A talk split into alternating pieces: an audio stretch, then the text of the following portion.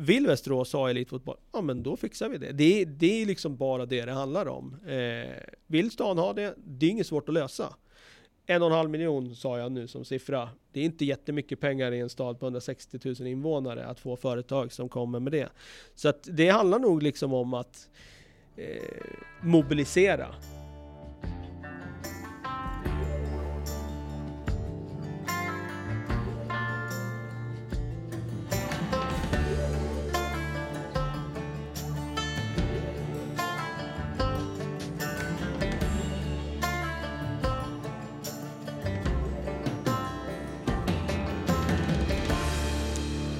Och välkomna till ett nytt avsnitt av Uppför Bågebacken.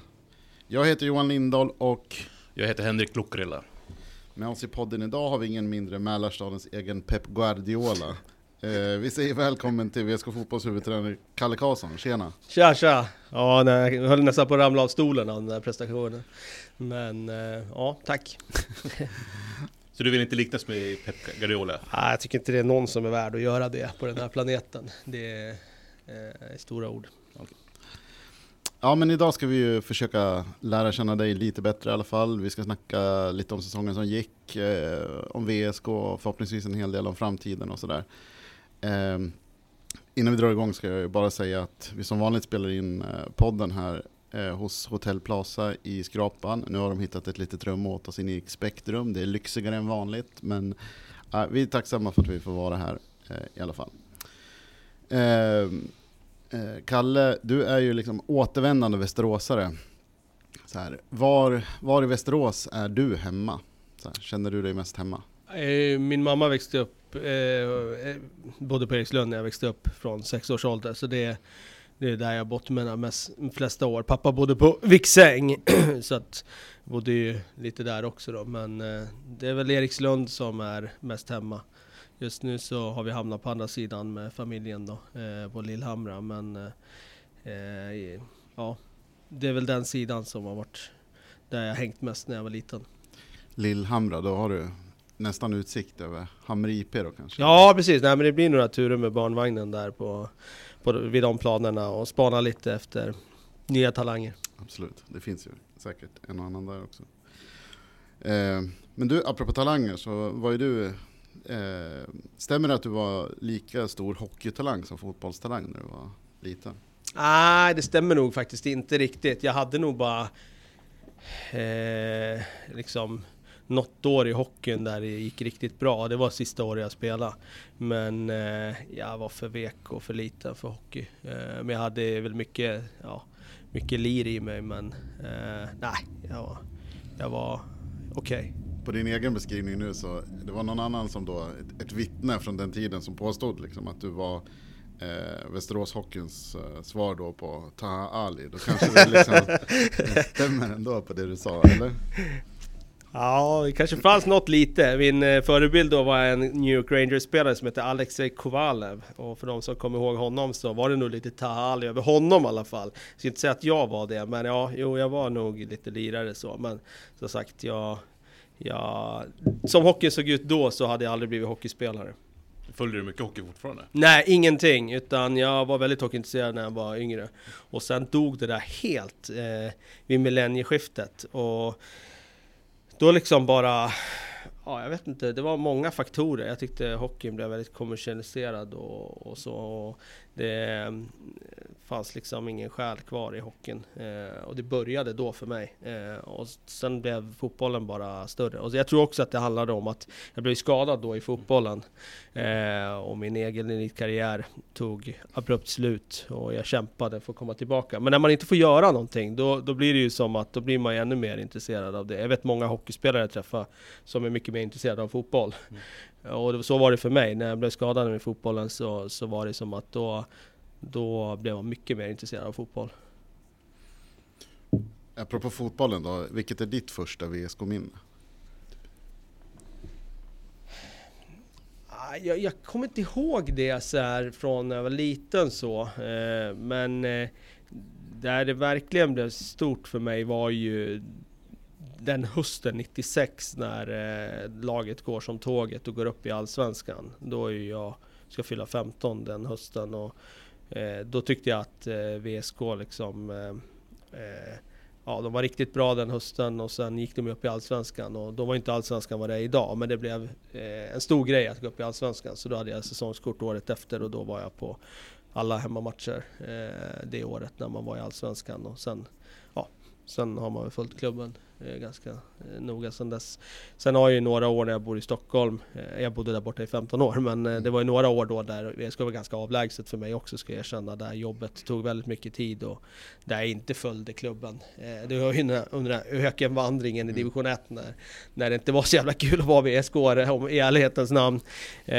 Och då, mm, de åren har inte jag så mycket insyn i faktiskt. Nej. Men du blev ju intresserad av VSK, för du följde, även innan du blev tränare här, så läste du ganska mycket. Absolut, nej jag lyssnar på de poddar som har handlat om VSK långt innan jag flyttade tillbaka till stan och jag har följt laget. Sen har jag inte tittat på så mycket matcher genom åren så, utan, men det är ju någon match ibland när man hunnit kolla på och sådär. Så absolut. Kan du berätta något om hur din tränarkarriär började egentligen? Vad första steget? Nej, först blev jag ju ishockeytränare faktiskt. Mm. Så det var när jag la av med hockey när jag var 15 år då. Så året efter så var jag spelande assist... Nej förlåt, då var jag assisterande tränare i Viks 83 år i Mm. hockeyn då. Eh, för de som var två år yngre. Eh, så det var mitt första tränaruppdrag. Och sen eh, när eh, mitt knä hade pajat där i fotbollen och så hade jag hållit upp i nästan två år. Och då var jag 19 år. Och då eh, skulle jag starta igång igen och då eh, gick jag till Oden. Eh, och eh, då spelade jag en säsong där då, eh, motsvarande division 4. Och sen året efter blev jag eh, spelande assisterande tränare där och ansvar, ansvarig för B-laget. Så då var jag med och lyfte upp en ung Ali Keita i A-laget där Mm. i truppen där. Eh, men det var första tränaruppdraget. Men sen gjorde jag bara det ett år, för sen var, det, sen var knät lite bättre så då tyckte jag det var roligare att spela lite högre upp. Så då gick jag till Idrottsberg och var med dem då i Ja, vi spelade upp oss i gamla division 3 då och så. Eh, Och sen flyttade jag till Stockholm och sen blev det inte så mycket mer fotboll. Så, eh, för sen jobbade jag kvällar i många, många år och, och då hade jag ingen möjlighet att göra något. Nej. Men när man läser om den här lite på och av men långa resan Oden eh, till VSK liksom genom Karlberg och Vasalund och allt möjligt så, så funderar jag ändå på var det så att du redan från början hade en dröm, en tanke, en idé om att så här, amen, jag ska eh, ta över en elitklubb, jag ska vinna SM-guld, jag ska bli liksom stor tränare liksom, eller är det, har det börjat det som en lek som sen har blivit mer och mer seriöst? Eh, ambitionen har ökat eller har du haft den från början? Nej men både ja och nej. Från början ville jag nog bli ishockeytränare. Eh, Mm. Om man säger under uppväxten eftersom jag var lite mer intresserad av ishockey då. upp när jag var 15-16. Eh, sen har jag nog alltid sett mig som eh, att jag intresserad av att jobba med en tränarroll, absolut. Så det har väl alltid funnits de tankarna. Sen fanns inte de tankarna när jag jobbade kväll under 10-12 Nej. år och inte hade de möjligheterna. Men, men eh, tankarna har nog alltid funnits där. Sen är det ju sådär, livet, eh, ja, bitarna ska ju falla på plats och de ska liksom hamna på rätt, stjärnorna ska stå på rätt ställe för att eh, saker ska liksom gå i en riktning. Och nu gjorde de det. Och det var ju extremt små marginaler åt det ena och åt det andra hållet för att det blev så. Men eh, eh, drömmen har nog alltid funnits. Eh, sen var det små marginaler att det verkligen Mm. blev så. Sen en annan fundering sådär som jag tycker kommer ganska naturligt. Alltså du har jobbat med fotboll så himla mycket och är ju liksom Även om man inte tänker på ditt tränarjag utan liksom mer ditt personliga, eh, det här, eh, din parallella karriär som sportjournalist så har du ju liksom jobbat med fotboll jäkligt mycket. Alltså, har, hur, vad har du fått för reaktioner från spelare och så här? Har, du- har du fått någonting gratis för att, du, för att de kanske känner till dig eller att du, har, att du har stor kunskap om fotboll ur ett annat perspektiv? Eller känner du att det har varit en motvind, liksom att, de, att du har fått bevisa mer? Eller liksom för eller nackdel med parallella karriärer? Alltså? Nej, men man kan säga sådär, det är ju en intressant fråga. Så jag tror när jag kom till division 2 i Karlberg då, då hade jag ju varit i mitt eget veteranlag i division 6 och sen blev jag upplyft till, som assisterande tränare då först i Karlberg i division 2. Då tror jag att det var en fördel att vissa visste vem man var. Men sen är det så här, sen går det två, tre veckor, sen är det där helt bortglömt. Mm. Och då måste du ju bevisa dig. Så när de där två veckorna liksom har passerat sen, då spelar det ju ingen roll vem du är och, och sådär, utan då står du ju och faller på vad du gör. Och det är ju precis det vi ser när det handlar om stora tränarnamn också. Först lever de på sitt namn. Men sen när det rinner lite vatten under broarna sen, då går det ju inte att leva bara på namn, utan då handlar det ju om, oavsett om du är Zidane eller vem du mm. är, så till slut sen så, så har ju den där grejen liksom blivit bortglömd. Eh, och sen när man kommer upp liksom som här i VSK på elitnivå, då ska jag inte säga att det varken är för eller nackdel. Jag vet inte, då handlar det nog bara om vad har du gjort tidigare? Det är ju mm, det absolut. som ger trovärdighet när du väl kommer upp på nivå. Och sen när du väl kommer dit, då är det ju vad du gör. Återigen, då spelar det inte så stor roll vad du har gjort, utan då blir det ju, när tiden går sen handlar det bara om, eh, är det trovärdigt det du gör? Mm. Um, men om, om det var så att uh Alexander Rubin nu så här, hoppade av. Han hör av sig idag och säger att han inte vill fortsätta. Och, och styrelsen säger att de kräver att du väljer en annan sportjournalist som assisterande. Vem skulle du välja då? Ja, det hade jag haft väldigt svårt att göra faktiskt. För att eh, med all respekt för mina kollegor så, så det är en helt annan sak att skriva i tidning eller göra något. Jag vet ju det bättre än, än andra så att säga. Alltså, det är många som utanför bubblan inte förstår hur komplext det är. Eh, jobbar man för en tidning då, då har man en ganska tacksam roll att man kan sitta och berätta vad som ska hända och sen berättar man varför det inte skedde och, och så vidare. Eh, men när du ska ta besluten innan det sker och så vidare, då är det, då är det ganska svårt. Och det är eh, extremt eh, mycket mer komplicerad roll än vad mina sportjournalistkollegor förstår. Va, så va, jag, jag, jag, ska inte välja, jag ska inte välja någon faktiskt, jag ska nog leta på andra ställen. Jag tycker det verkar som att eh, de allra flesta, både sportjournalister och supportrar, tycker att det verkar vara ett ganska enkelt Ja, precis! ja, exakt, jag, jag känner igen det. Eh, det, det det är väl det man känner när man sitter i den där rollen att ja, eh, det är, det är betydligt eh, svårare än man tror. Eh, jag har haft kollegor som har sagt liksom, ja men jag skulle kunna göra det där jobbet som, inte vet jag, Jürgen Klopp gör. Det är väl bara ställa sig och säga det. Jo, tjena. Det, det är inte så enkelt som man tror, utan eh, det, det är betydligt svårare. Och jag skulle säga, det är svårt även lägre ner. Alltså folk tror nog att det är enkelt att träna ett division 4-lag. Det är inte så jäkla enkelt det heller. Det har sina utmaningar. Då har du andra sorters utmaningar av att folk inte är tillräckligt seriösa och mm. liksom prioriterar annat i livet. Och det är match och din bästa spelare ska på bröllop dagen innan så han inte skadar foten. Eh, liksom, eh, eller vad det nu är liksom. Mm. Och då, då eh, har man sina bekymmer var man än är. Men ibland så sitter vi och pratar om det här med att kontaktnätet är viktigt när vi sitter och pratar om vi rekryterar personer till VSK. Men är eh, kontaktnätet överskattat? Jag kan tänka mig att journalister har ett ganska bra kontaktnät. Ja men vad då menar du kontaktnät? Ja, men så att kunna värva, värva spelare liksom. Och... Ja, kontaktnät är viktigt när man vill värva spelare, men samtidigt så, eh, alltså kontaktnätet kan du ju bygga upp ja. så. Och jag skulle inte säga... Ja, absolut. Det är klart att om du skulle välja någon silly season-guru från eh, någon av tidningarna så har de bra kontakter med agenter. Så. Men sen ska ju den agenten tycka att det eh, är värt att placera spelaren där i alla fall. Så, att säga. så inga journalister som sportchefer och tränare? Nej, jag tror att eh, det, det, det, finns säkert någon som skulle greja den rollen. Jag utesluter inte det, men ja. eh, det är eh, betydligt mer eh, utmanande än vad, än vad de tror. Ja, ja. Än så länge så verkar det funka hyfsat bra med sportjournalist som tränare. Elektriker ska vi inte prova igen däremot. Men eh, om vi snackar lite grann om tiden i VSK eh, och så här så skulle jag vilja höra, alltså, hur, hur, tycker du att bemötandet har varit från, från västeråsare och, och supportrar sen du, sen du kom hit till klubben? Mot mig? Så, ja. Äh, men jättebra, men eh, det blir väl så liksom, att man har lite gratis när man är från Västerås och sådär. Mm. Eh, men, eh, nej, men det har varit jättebra. Sen eh, liksom, första tiden sådär när man assisterande tränare, de är ju ganska liksom i bakgrunden ändå. Så att då frontar man ju inte utåt på det sättet. Så att, eh, eh, nu fick ju Unibet för sig att jag skulle vara med i en jävla reklam där som vevas hela tiden. Så på det sättet har jag ju ändå liksom synts utåt. Men mm, sen jag blev huvudtränare så har jag känt ett enormt stöd. Eh, och det är väl också av att Nej men som sagt, återigen, är man västeråsare så får man nog lite enklare så. Eh, men det har varit mycket sådär, eh, ja, eh, jag ska säga mycket lycka till och hoppas ni vinner i helgen mm. och sådär när man går på mataffären och så. Vad hade, du nämnde att du var assisterande från början. Vad var din roll då när du var, alltså under tiden som assisterande? Svara inte att du var assisterande. Du kanske en... eh, nej, nej, nej, men eh, min roll var ju framförallt att driva och planera träna, träningarna utifrån eh, Thomas liksom, filosofi och ram. Och sen, eh, så på träningarna var det jag som höll i övningarna. Mm. Och jag var även den som planerade eh, övningarna utifrån hans liksom, spelfilosofi. Och sen var jag den som gjorde video.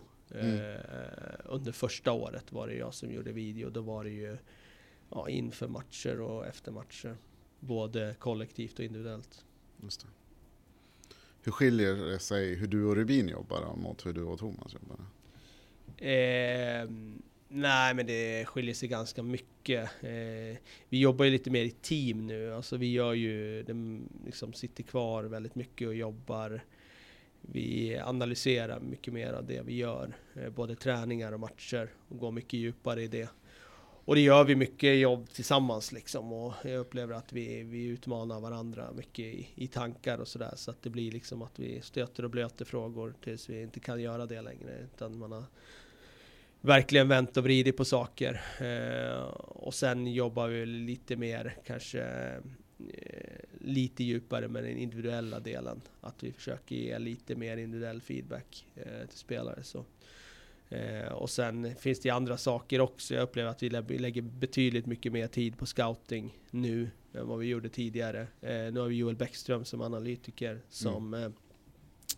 Eh, liksom han gör första stöten när det gäller scoutingen och presenterar det för oss. Sen sitter vi och kollar utifrån det ännu mer sen. Och där tycker jag verkligen att vi har, eh, vi har utvecklat den delen och vi har eh, verkligen ansträngt oss för att göra det bra. Och jag kan inte säga att det är det är nog svårt för folk utanför bubblan att se, men våra spelare känner nog det. Om du frågar dem så tror jag nog ändå att de känner att vi har inte gått snett eh, när vi har läst någon motståndare någon match i höst. Mm. Förutom, jag tycker Falkenberg andra halvlek så har vi ingen riktigt svar när de kliver ner på femback i den andra halvleken. Och där var vi självkritiska efter den matchen. Mm. Och vi såg saker efteråt som vi borde ha gjort annorlunda. Samtidigt var vi ganska tidigt i processen då också med vårt lag. Nu har spelarna lärt sig att skulle vi möta det igen, ja då skulle vi göra på det här sättet. Men där och då hade vi inget svar på det. Eh, men annars tycker jag att vi har läst våra motståndare på ett väldigt bra sätt och det har varit en del eh, i att eh, vi har lyckats ja, bli lite mer stabila som lag. Mm. Det är inte så mycket överraskningar från motståndarna för vi har kollat på så mycket av deras matcher innan så vi vet vad de gör. Har du tvingat Rubin att se alla filmer i ditt videoarkiv eller? Nej, videoarkivet har jag inte varit inne i på bra länge. Eh, utan det, det, det, räcker ändå med att ja. vi ska kolla på Trelleborg eh, i deras senaste matcher och, mm. och grotta ner det. Men jag tar ett exempel. När vi mötte Helsingborg här så eh, det var inte så svårt för någon att identifiera att Anthony van den Hurk var deras mm. hot. Mm. Och att just den här kombinationen löper, inlägg, Hurk i boxen. Det, det var ju Helsingborgs vapen. Och då gick vi verkligen djupt i. att vi tittade på Helsingborgs senaste matcher, det var självklart. Men sen bröt vi ner så vi lät Joel titta på han fick ta fram de 50-60 senaste gångerna som Hörker sprang in i straffområdet. Så vi verkligen kunde titta på vad, hur agerar han? Och då hittar vi lite sådana små saker i det, i hans agerande som vi tyckte hjälpte oss i den matchen. Så att det är väl ett, ett exempel på hur vi har jobbat nu och så jobbar vi inte tidigare. Mm, intressant.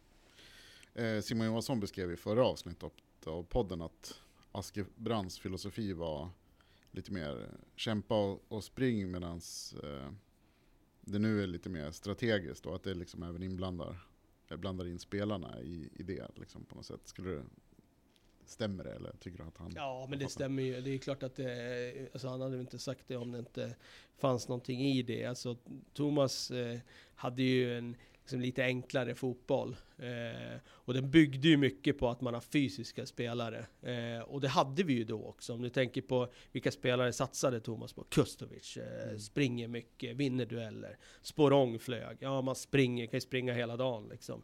Eh, Täti, också en sån där spelare du bara skruvar upp och så springer han och han vinner dueller. Och, Eh, han ville ha fysiska spelare och då får du ju en viss typ av fotboll. Mm. Eh, och den byggde ju på, som Simon sa, liksom, att vi skulle springa mer än motståndarna och vinna fler dueller än motståndarna. Men sen fanns det ju inte så mycket mer i den eh, fotbollen. Så. Och det räcker ju till en viss del, men det räcker ju kanske inte hela vägen. Eh, man kan ju såklart räcka hela vägen, det beror på hur bra spelare du har. Mm.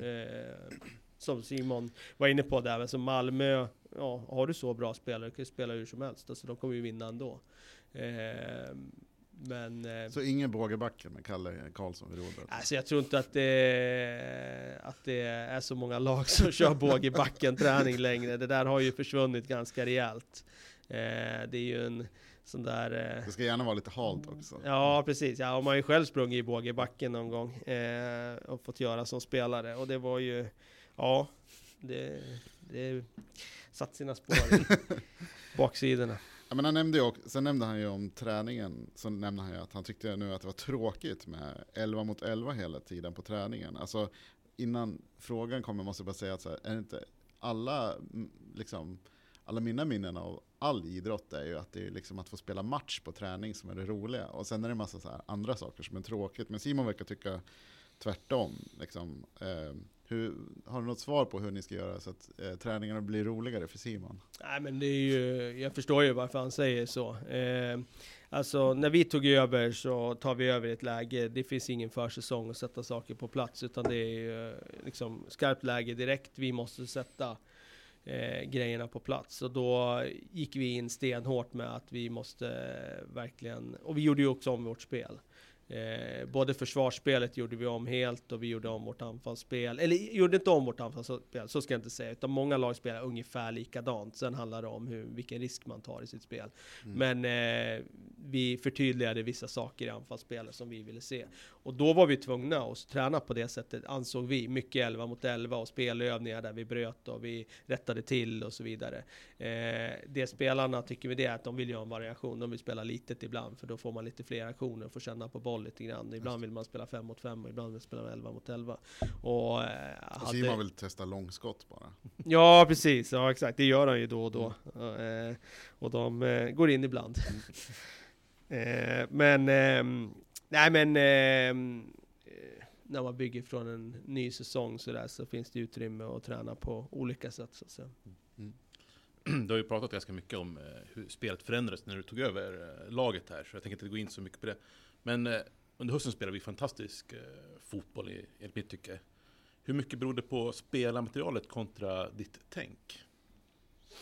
Nej, men jag tror alla lag blir en spegelbild av sin tränare. Spelar ingen roll vilket lag du pratar om så kommer de att bli det. Liverpool blir en spegelbild av Jürgen Klopp. Och ett lag kommer alltid liksom att påverkas av vad tränaren gör för olika val. Så att det är klart att, eh, jag vill inte säga mitt, utan jag vill säga vårt. Mm. Eh, för vi är ett tränarteam och vi gör väldigt mycket ihop. Så att det är lika mycket Rubin och Leffe Berg och hela teamet bakom. Så jag pratar inte så mycket om mitt. Men eh, det påverkar ju helt och hållet vad, vad vi tar för typ av vägval. Eh, säger vi åt våra spelare att vi ska spela den här svåra passningen Eh, Eh, så kommer de göra det. Och säger vi åt dem att de inte ska göra det så kommer de kanske inte göra det i lika stor utsträckning.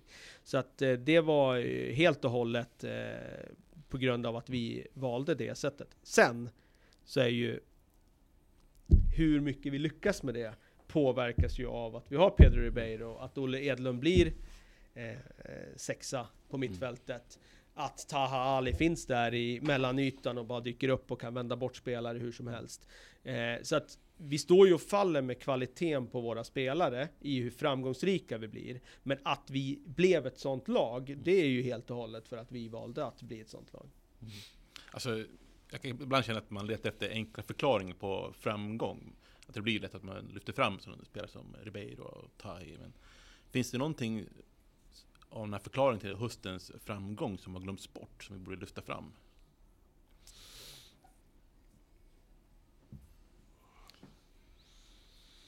Behöver inte vara spelare, men en, någonting Nej, men jag, jag, jag, jag tror, nu sa jag det i den där Mm. Discovery-intervjun efter Helsingborg där, men jag tror just det där att gruppen drog åt samma håll, det Mm. var ju en helt otroligt viktig del.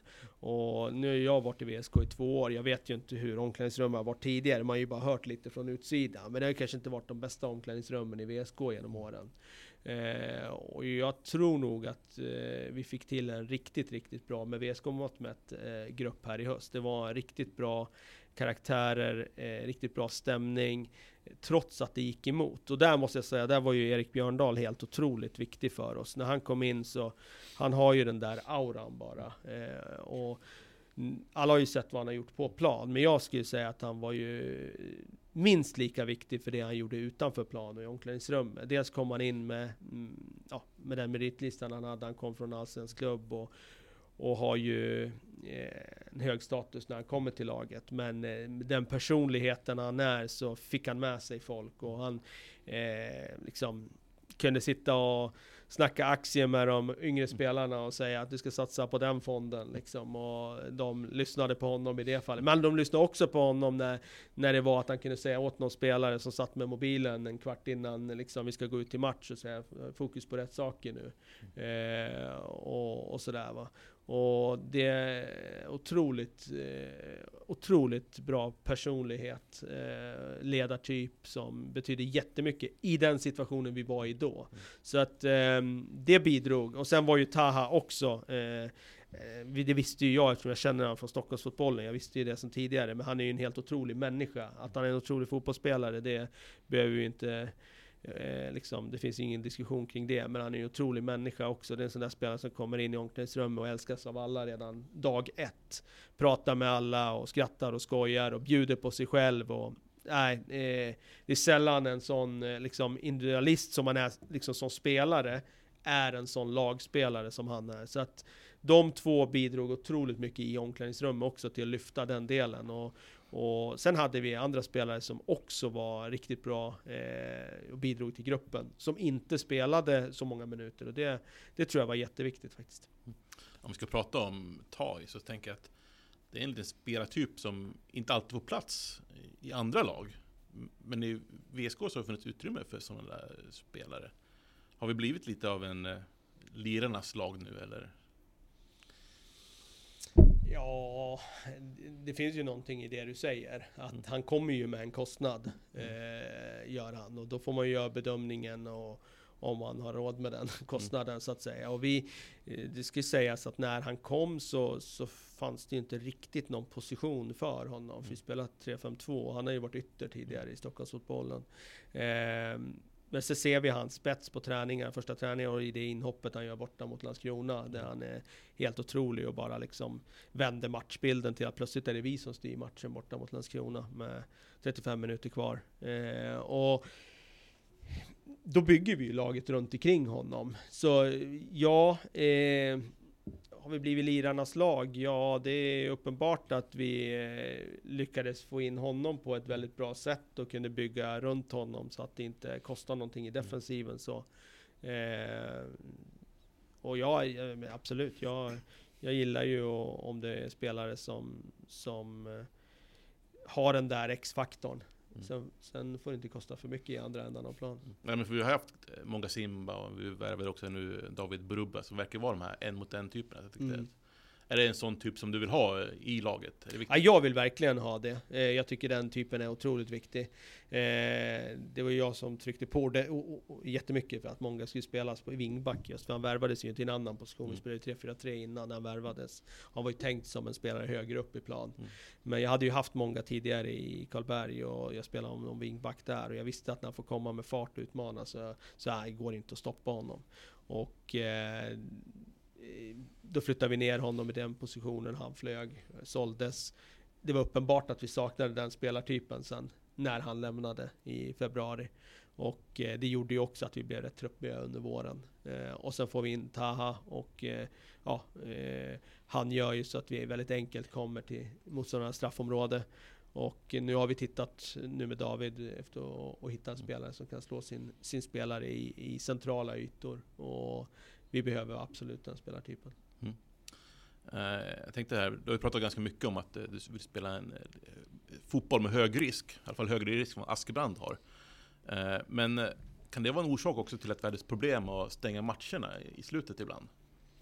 Nej, det, den kopplingen drar jag inte alls. Utan eh, den höga risken gör ju att vi eh, skapar väldigt mycket chanser. Eh, den höga risken gör ju att vi eh, riskerar att tappa bollen i ytor som vi inte tappade den tidigare. Och, men tittar du på våra mål vi släpper in så det är ju inga sådana mål vi släpper in i andra halvlekar. Utan det det handlar om är att vi vi orkar inte upprätthålla den typen av fotboll vi gör i, i första halvlekarna.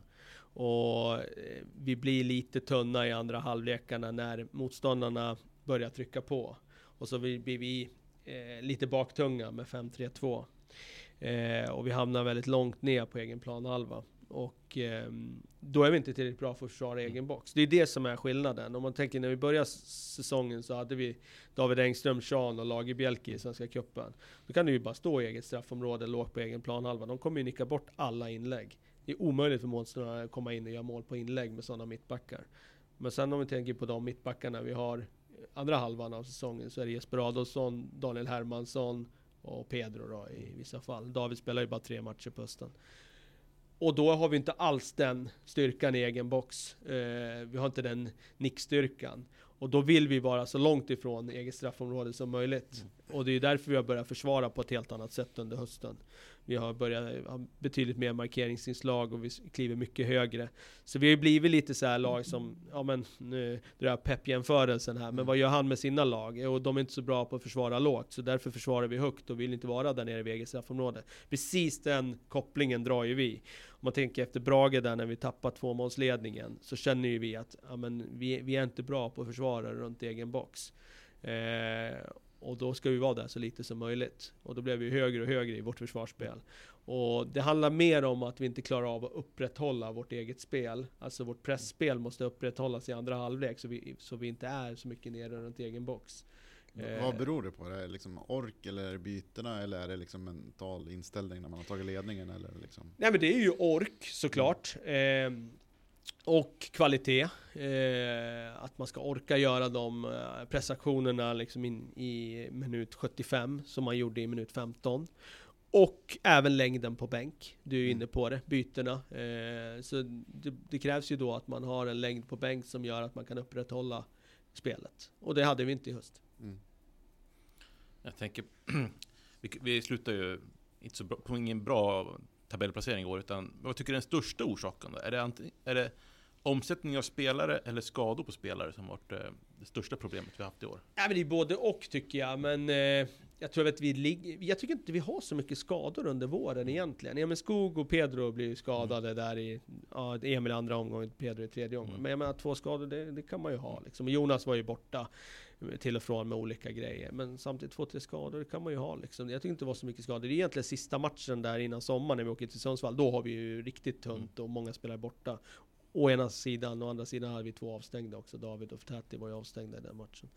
Så jag, tyckte inte skador var ett så jätteproblem under våren. Eh, och där var vi väl hyfsat stabila egentligen fram till de där fyra sista matcherna innan sommaren. Det är där någonstans vi var lite onödiga eh, poängtapp där tycker jag. Eh, vi kryssade två och torskade två och det var, det var surt. Eh, sen är det ju skadorna som eh, gör, eh, Alltså, sorry, så här ska jag säga. Det är kombinationen av att vi säljer spelare på sommaren i kombination med skador som gör att vi eh, går ju jättetungt. Eh, egentligen ja, från eh, juni till eh, ja, augusti ut. Mm. Och det är ju rätt många matcher där. Det är ju säkert 10-12 matcher, jag vet inte exakt, men det är ju någonstans där. Och jag menar, när vi sålde spelarna där, hade vi bara haft David Engström och Pedro Ribeiro tillgängliga och hela då, då tror jag att vi hade parerat det och i augusti där när jag tar över de fyra första matcherna vi tar in poäng, då, med de två hade vi kanske tagit sex poäng. Jag höftar bara nu, jag vet ju mm. inte, men så då då hade vi ju varit 7-8 i serien. Alltså, så mm. tajt är det ju så att säga. Så att eh, det är klart att skadorna där, de påverkar väldigt mycket. Spelarförsäljningarna påverkar ju också såklart. Um, Ni har ju haft en utvärdering av eh, säsongen. Jag såg att Herman hade en bild på Simon Johansson där på någon Ja, han har haft den för akademin, men ja, Ja. okej. Men ni har inte haft A-laget än? Nej, vi utvärderar hela tiden, Okej. men ja. Men eh, är det någon sån där lärdom som du har med dig från året som du tänker, ja men det här ska vi förbättra eller är du väldigt nöjd med från eh, året inför nästa säsong? Nej men det är massor alltså. Det är ju massor av lärdomar och massor av saker som man eh, skulle kunna göra bättre liksom. Så, eh, jag vill inte av konkurrensskäl gå in på, på alla sådana så, men det är klart att vi värderar allting vi gör och vi tittar i detalj på hur vi ska förbättra liksom, vårt låga försvarsspel, som jag tycker att vi faktiskt gjorde i höst här. Och där var ju Eh, både Alexander Rubin och, och Oskar Norrby som var uppe som eh, akademitränare var väldigt delaktiga i det och, och gjorde att vårt spel runt eget straffområde blev eh, betydligt bättre. Och det bidrog till de där nollorna vi hade där i en period. Eh, vi blev bättre på att försvara eh, liksom, sista fjärdedelen. Framförallt just i, i eh, ytan just i, i straffområdet med våra mittbackar. Så att, eh, det finns massa lärdomar som vi plockar hela tiden. Eh, Så. Om vi tittar på nästa säsong, där, var- du mest nöjd med lagbygget då? Just nu? Nej men det var nog att vi hittade ett system som verkligen eh, satte motståndarna i trubbel. Eh, och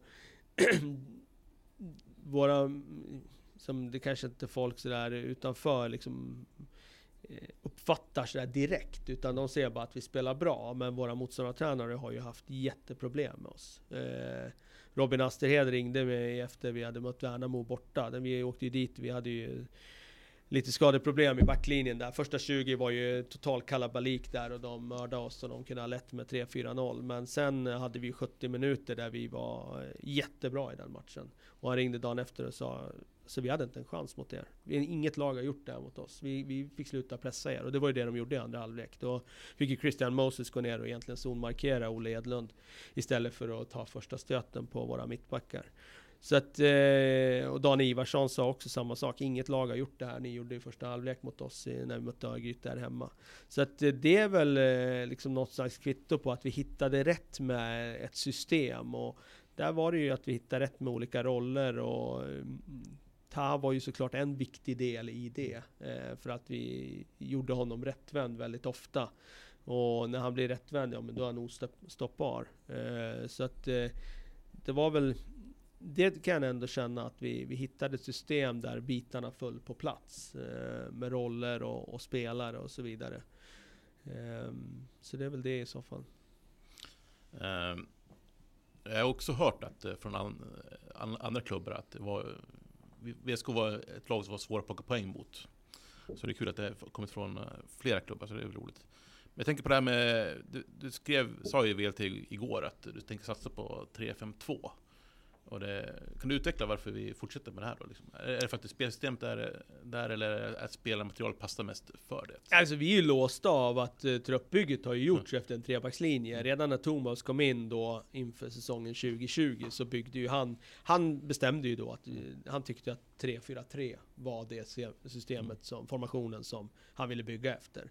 Och då byggde ju han en trupp efter trebackslinje och eh, när jag tar över så då är ju truppen är ju byggd verkligen efter tre och han fortsatte ju med det då in i den här säsongen som var med att vi värvade ju inga ytterbackar.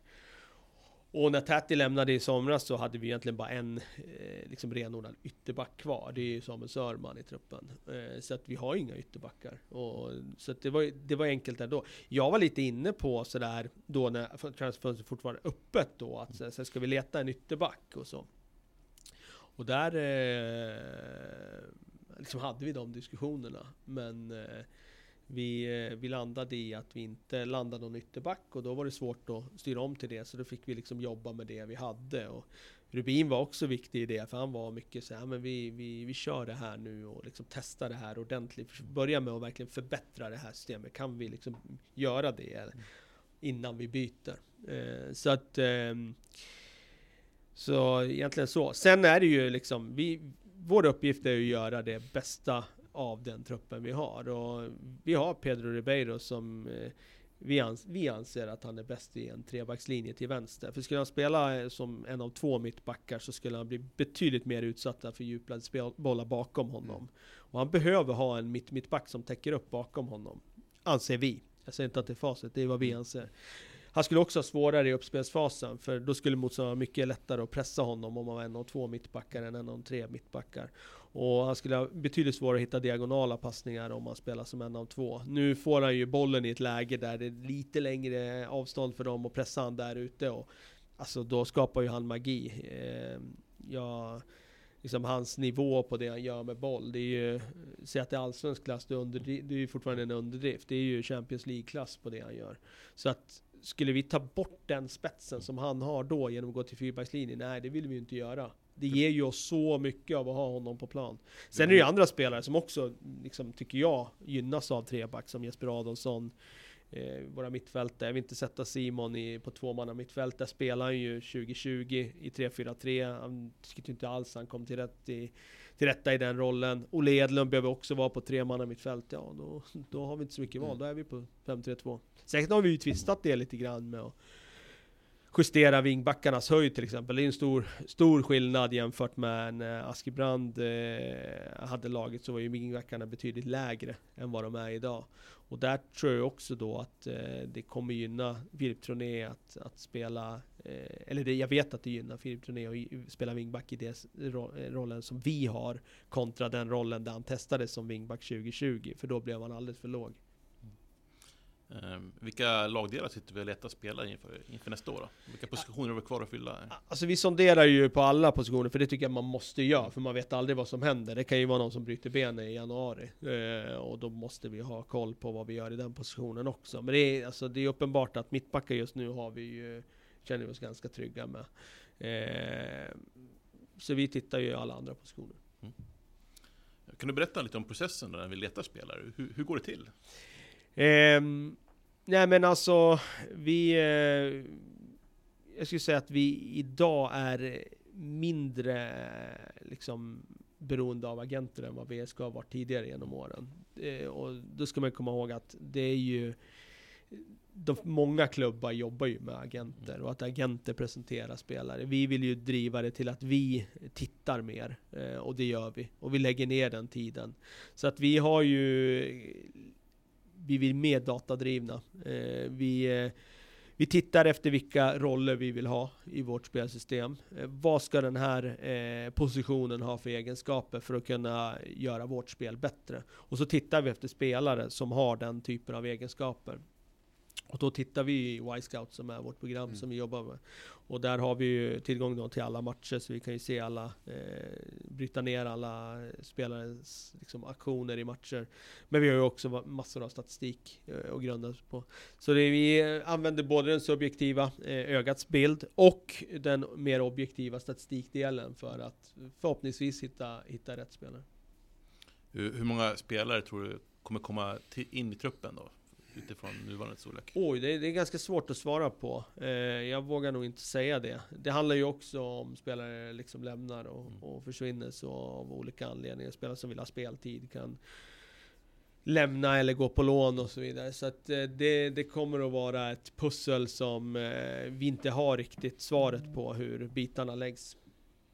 Och så vill vi såklart liksom att det ska komma rasa in miljoner i VSK. Så att det liksom ja, precis. Då, Exakt. Eh, att, det, att hitta lite fler sponsorer helt enkelt. Men, eh, men är det någon sån här gammal VSK-spelare som du skulle vilja, om du fick gå tillbaka i tiden och ha en tidsmaskin och så, hämta en gammal VSK-spelare. Vem skulle du hämta då?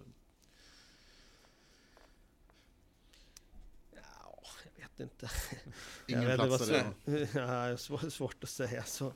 Men, men, men om man tittar på, om man tittar på, vi, vi, vi, vi har ju två spelare som lämnar, som mm. lämnar ett visst tomrum liksom, ja. som inte tillhör oss längre i alla fall, Taha och Björndal. Det är ju såklart, det blir naturligt att titta efter spelare där, så det är klart att eh, eh i de positionerna hade det varit, mm. nu kommer jag inte på om VSK haft någon riktigt bra tia innan Taha. Eh, mm som sagt, det var massa år jag inte följde mm. klubben där, så jag vet inte. Mm. Jag kommer inte på någon nu. Men, men jag tänker så här, om, om vi tittar på det lag som vi har just nu, och det lag som startade Superettan förra året. Tycker du att vi är bättre eller sämre eller likvärdiga med det laget? Just nu menar du då utan Björndal och Tara? Ja. ja Okej, ja, då är vi nog lite sämre just nu. Eh, Mm. Vi behöver nog få in några pjäser. För eh, jag tyckte nog att vi stod oss rätt starka i den typen av fotboll vi spelade då. Så behärskade vi den eh, fotbollen bra, en fysisk fotboll liksom.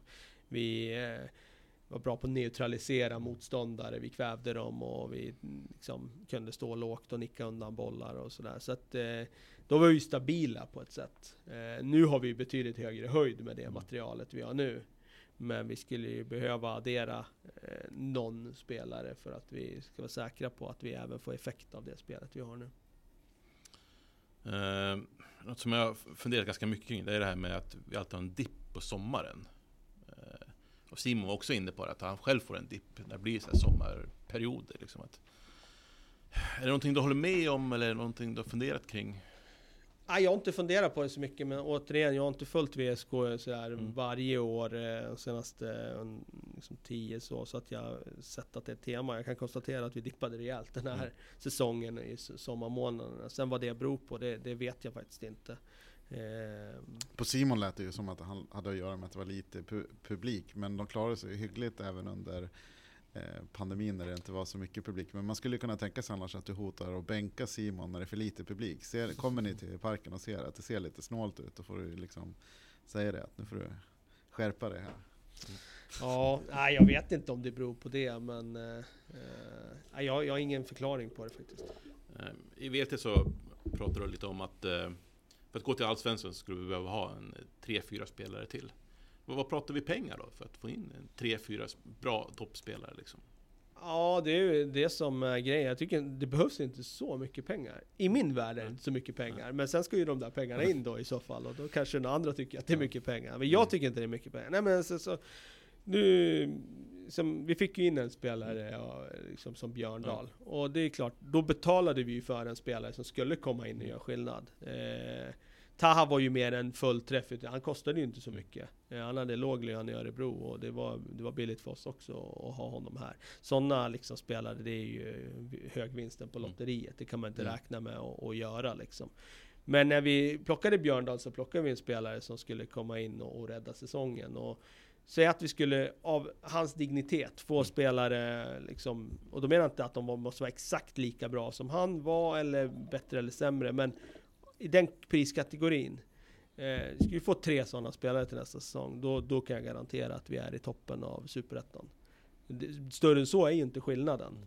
Och jag kan inte säga exakt vad det handlar Men är det i- en miljon, två miljoner, fem miljoner? Ja, men, nej, nej, nej, absolut inga fem miljoner. Absolut inte. Säg att vi skulle få en och en halv miljon mer i bu- lönebudget. Mm. Då, då skulle vi vara i toppen av Superettan. Garanterat.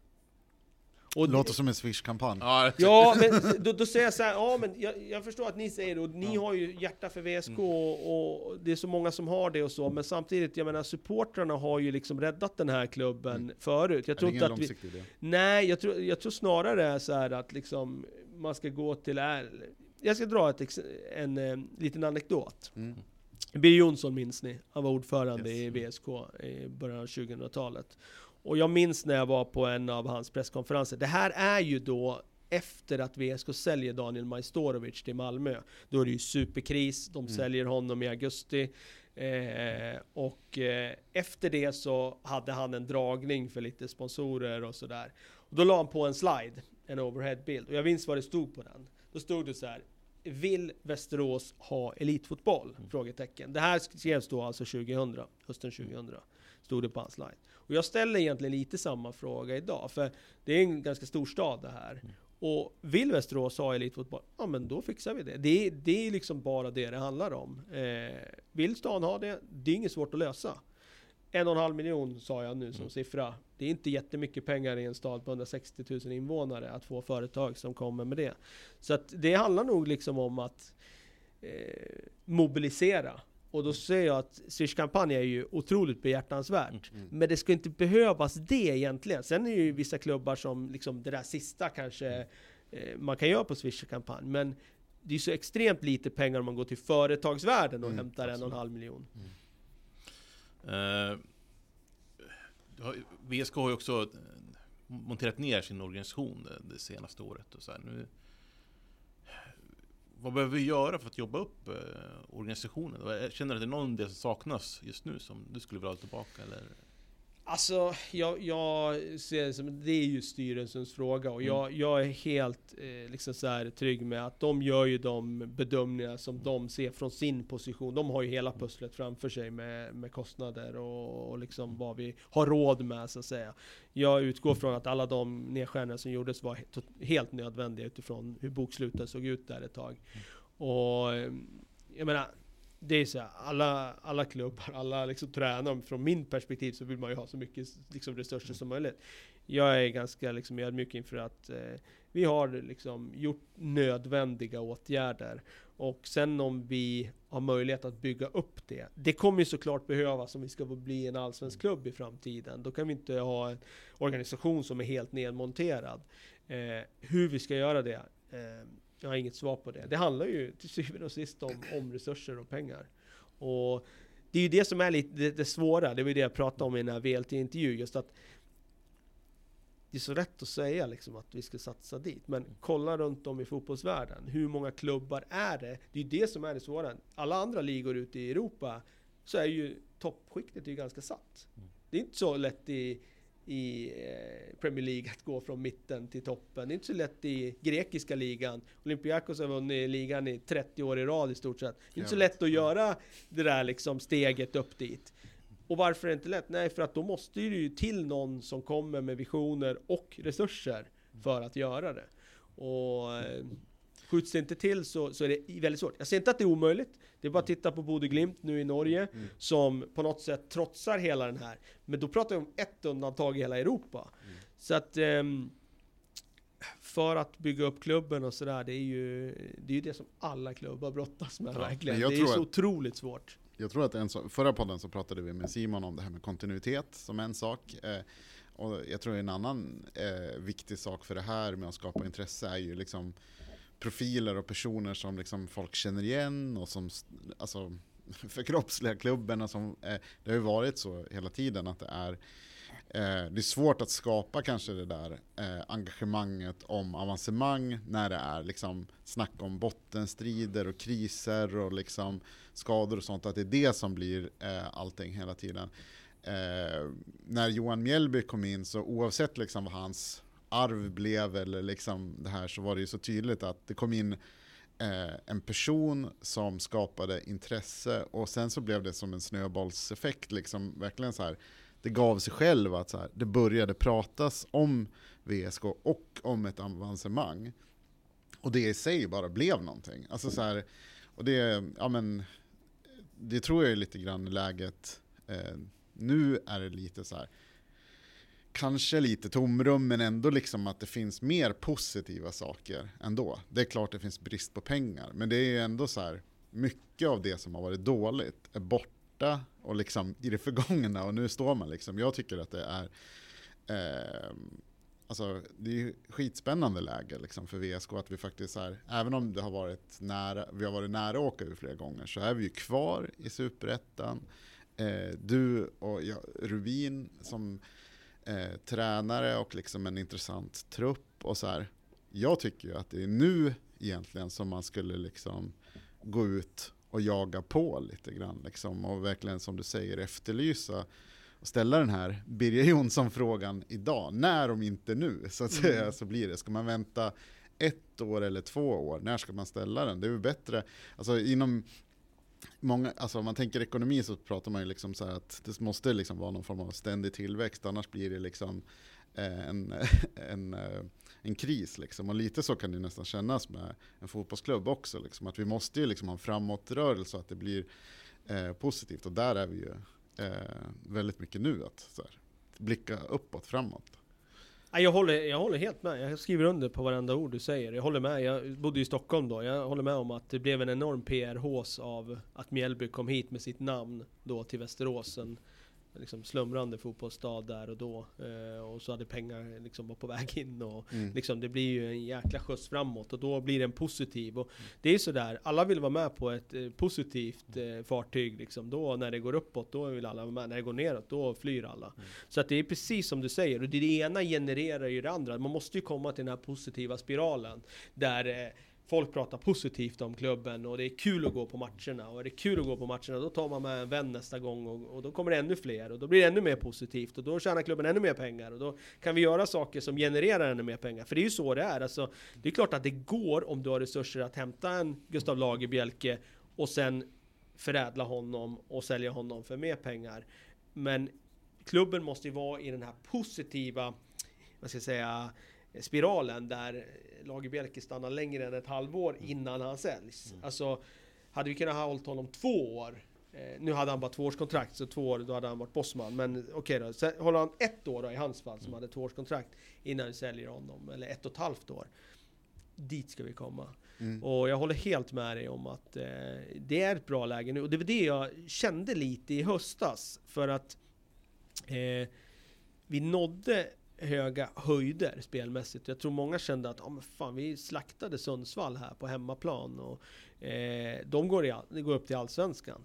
Och eh, liksom nu gjorde vi en jäkla bra första halvlek nere i Helsingborg också mot en klubb som har jättemycket resurser, liksom överlägset mest i Superettan. Och, eh, då känner jag ändå folk, det jag kände var, det var, det var min känsla, jag vet inte om det stämmer, men jag kände att folk var liksom så här, eh, de tyckte det var kul att gå på matcherna igen. Och eh, för att vi spelade väldigt offensivt. Och, vet, jag gick till lekparken där efter Sundsvallsmatchen och så var papporna i lekparken. Att, ja, men man gick hem från matchen var ändå glad för att ni spelade ändå så bra.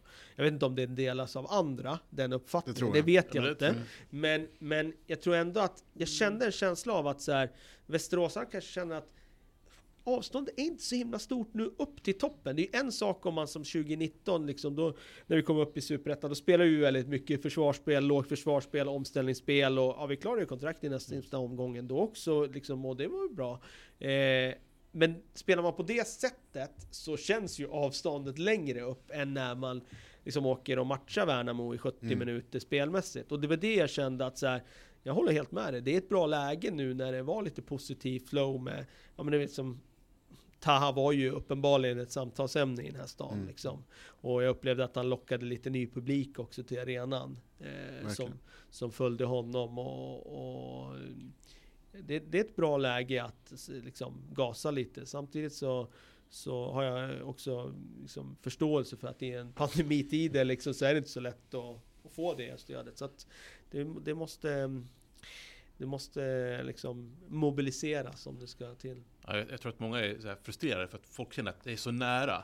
Det är inte så mycket som man behöver ändra i årets lag för att kunna bli ett, ett topplag. Du pratar om tre, fyra spelare, men ibland kan det kännas också att man, alltså skulle vi bara ha Erik Björndal så skulle man kunna vara ha chansen i alla fall. Man kan inte garantera. Lite mer ja, jag, jag, menar, jag menar tre spelare utan Taha och Björndal. Ah, okay. ja, ja. Hade de varit kvar, liksom funnits, då hade jag sagt en till två spelare. Ja. Mm. ja men det är liksom... Det är, det är så små marginaler i den här serien. Liksom, så att eh, är folk skadefria så kan ja, man ju ja, ändå liksom, även med dagens trupp så skulle man ju kunna ha bra chanser. Eh, men, eh, och jag tror att det är det som skapar den här frustrationen just nu. Liksom, det är så nära, men ändå finns inte pengarna där. Sen finns det ju en annan aspekt också. Man måste ju väga in alla aspekter. Det är ju att Superettan är ju inte jättebra just nu. Eh, I år tyckte jag det var en svag Superetta. I fjol kände man ju liksom Halmstad och Degerfors, men alltså de är för bra. Alltså det, det, vi, vi kommer inte vara i närheten där. Det var min känsla i alla fall. Att de, eh, de de har en helt annan dignitet på lag. Det är ju inte känslan i år om man tittar på årets serie att, att det är någon lag som är så wow. Men det kommer bli ännu sämre nästa år. Örebro, ÖFK, Örebro kommer ju bara åka rakt igenom. Ett, ja, jag tror nog att Örebro, de kommer nog göra en jäkla satsning för att bara studsa tillbaka. Absolut. Så där är väl ett lag som kommer ta en av platserna där i toppen. Men sen eh, vet man inte vad det blir med de andra. Och så kommer det lite lag underifrån från division 1. Samtidigt ska man ha respekt för att kolla på division 1-lag, vad de gjorde i år. Landskrona, Värnamo, Alltså, mm. det, man vet inte. Men man kan konstatera, Superettan är inte, det är inte sådana här stora klubbar nere, förutom Helsingborg, är inte stora klubbar nere som, man liksom, ja men är sådana här lagen nere som man vet att de har helt andra, en annan spelplan och liksom så. Helsingborg har ju det, hade ju resurser, men de har ju misslyckats att förvalta de resurserna och tappar de hurken och löper nu så tror jag att de, ja, de kommer ha lite uppförsbacke. Mm. Om de inte klarar kvalet nu. Mm. Men jag tänkte att, vi pratade lite om att spela och sådär, men om du, Anna skulle komma imorgon och här, du får en heltidstjänst till eh, tränarstaben till. Vad, skulle du fördela den? Skulle du lägga ut på flera tjänster? Lägga på ah. nuvarande eller skulle du Nej, jag skulle nog, eh, apropå det där med att använda pengarna rätt, Ja. skulle de komma med en heltidstjänst så skulle jag lägga den på spelartruppen. Okej, Alltså, det är lägga ingenting den- i ledarstaben? Nej, eh, sen är det ju så här, återigen, det är klart att eh, i en värld där pengar inte Ja. liksom hade någon begränsning, det är klart vi skulle lägga till eh, liksom roller då. Mm. Men eh, vi kommer att ha de roller kring laget som vi behöver. Mm. Eh, och så. Så det, där känner jag mig ganska trygg. Då skulle jag nog inte lägga till, utan då skulle jag ta de pengarna och, och lägga på truppen i så fall och förstärka. Jag tänkte på, det finns ju massor med doldisar i, i tränarstaben. En är ju Leffe Berg som väntar på att tränaren ska få sparken så ska han ta över. Men vad har han för roll i din tränarstab? I, höst här har han haft en roll som eh, ja, eh, assisterande tränare och lite lagledare, lite allt i allo har han varit och gör eh, liksom jobb i bakgrunden kan man säga i det tysta. En jävla härlig gubbe och, och en jäkla härlig människa Leffe. Eh, och har varit viktig i, i sin roll. Han snackar lite med spelare och, eh, och liksom hjälper mig i att bolla tillbaka lite vad spelare tycker och tänker och så. Eh, en annan fråga som dök upp igår. Alltså, det är ganska känt att VSK inte är kända för att ha tränare länge. Om man kollar på sen 60 år tillbaka så har vi bara haft två tränare som har varit här två, mer än två år. Mm. Vad talar för att du blir nummer tre då? Så att du har varit här mer än två år som huvudtränare. Ja, det är ingenting sett till den där statistiken. Det är ju uppenbart. Nej, men om jag ska säga någonting då, för att bli allvarlig för en sekund, så, så det, om jag ska säga en grej som talar för det, så är det ju det att jag är från stan och jag brinner för den här stan och för den här klubben. Och det kan man ju säga lite klyschigt så, men det det, det det kokas ner i är ju ändå att klubben och ni som sitter här och eh, alla andra kan ju vara trygga i att jag, jag kommer ju göra det som jag verkligen tror är bäst för VSK. Och det kan ju man ju tycka är en självklarhet, men det är ju inte alltid riktigt det, om man ska vara ärlig. När det kommer en tränare utifrån så kommer ju den tränaren alltid jobba för sig själv. Eh, och ta beslut utifrån sig själv. Ska jag ta ett exempel? Ja, Ja, men sommaren 2017 till exempel, då är ju, då är ju Mjällby tränare i VSK. Och Brage har ryckt i tabellen och pengar har kommit in. Brage har ryckt. Det var ju liksom ett läge där, ska vi verkligen lägga massa pengar på spelarförvärv nu? Nej, det skulle man inte ha gjort. Utan man skulle ju ha avvaktat då. För att Brage hade ju redan ryckt i tabellen. Jag var ju i samma serie då, jag tränade ju Mm. Vasalund. Så jag satt ju bara och funderade, vad, vad gör VSK för någonting? Eh, lägger massa pengar på spelarförvärv i det läget. Det var ju ingen garanti att man skulle gå upp då. Man skulle spara de pengarna och bara, ja men vi var ett topplag, okej vi kommer inte gå upp i år, vi bygger till nästa år. Men då är det ju uppenbart att tränaren då, Mjällby hade såklart jättestort mandat, han var ett stort namn, hade mycket liksom, trovärdighet i det. Han satte ju för, förstås press på klubben, jag ska ha nya spelare här, och då värvar man spelare, även om det kanske inte långsiktigt var bäst för klubben. Och just det där tror jag att det blir eh, att eh, det finns en risk att tränare kan jobba för sig själv på kort sikt. Medans jag förstår att du drar listan där. Jag kanske jobbar här och jag kommer inte få skörda frukterna ens av det jobbet jag gör om jag jobbar långsiktigt. Men eh, det, då får det vara så. Eh, det är bättre att vi tar beslut nu. Vi tar beslut utifrån att vi ska vara kvar och jobba i den här klubben i 25 år. För då tror jag att det blir det bästa för VSK på, på lång sikt. Och så har ju inte VSK jobbat historiskt. Utan eh, det har ju varit ganska kortsiktiga, kortsiktigt tänk. Och jag tror inte att... Eh, alltså, upp, empirin visar ju att det inte har varit framgångsrikt i alla fall. Så att eh, jag tror att vi ska vara mer långsiktiga i våra beslut. Och sen om det innebär att vi kanske här och nu, utifrån de resurserna som finns just idag, när vi pratar just idag. Om en vecka kanske det kommer in den här mobiliseringen med företag som slantar in och så har vi vår satsning. Men just idag kanske vi inte har resurserna. Men då får vi ta beslut utifrån det som vi tror verkligen är bäst långsiktigt. Och det tror jag kan vara eh, liksom en sån där skillnad av att man Ja, men jag och Rubin är från stan. Herman är inte från stan, men jag är väldigt trygg i att han kommer göra det som verkligen är bäst för klubben. För han är ju i en situation, han är ung och ny i sin roll. Han vet att om inte han gör ett bra jobb på den här eh, rollen han har nu, då får inte han en ny chans liksom. Så att eh, väldigt trygg med att han kommer att göra det bästa för VSK långsiktigt. Absolut inge, ingen tvekan där. ja härligt. Hur ligger vi till? Ja, tidsmässigt så har det gått en timme. Eh, det känns som, eh, jag säger som när vi hade Simon här, att eh, vi skulle kunna ta en timme till, men det får vi, liksom, vi får väl återkomma helt enkelt vid fler tillfällen. Hade du någon mer fråga du vill avsluta med Henrik? Eller? Eh, nej, jag tycker att det var en ganska bra avslutning där. Men liksom Ja. att, jag tror ju också att så VSK har ju varit en, en klubb där man alltså, det, det har inte funnits så mycket här, lokala förmågor. Man har lätt hämtat eh, tränare utifrån de senaste åren i alla fall. Nu känner, känner jag att eh, med Herman Ottosson så har man skapat upp en akademi med, massor med tränare som har ambitioner. Det finns, det finns en tränarkarriärsväg som jag inte sett tidigare i klubben. Och jag hopp, alltså nu, nu kallar jag jag hoppas att han ska vara kvar här så länge som möjligt. Jag tror, jag tror verkligen att det kommer bli bra. Men det finns ju liksom, det kommer ju unga hungriga killar underifrån. Liksom. Jag är optimistisk.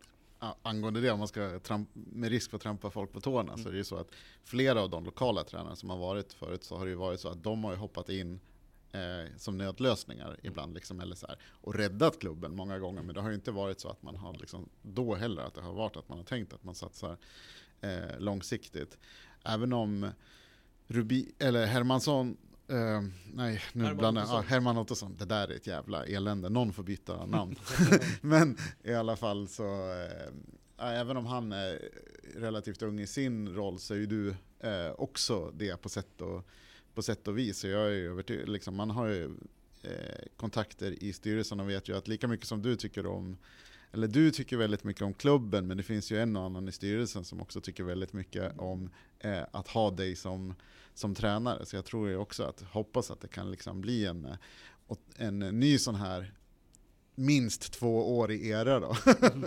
som kan det får betraktas som fantastisk kontinuitet i Ja, VSK. men jag, jag tror också att det är det som, om vi pratar om, om vi ska ta den här positiva spiralen, så tror jag att man behöver ha kontinuitet i den här tränarrollen. Man behöver få fram nya listons. Eh, vi har en tränare som sitter och hyllar om och om igen, liksom. men så finns det liksom inga andra. Vi behöver få fram de här eh, Alltså, ska vi ha en uppåtgående spiral, då behöver vi ha kontinuitet och det gäller ju tränarsidan också. Jättestort tack Kalle. Tack själva! Ja. Och tack adjö. Hej.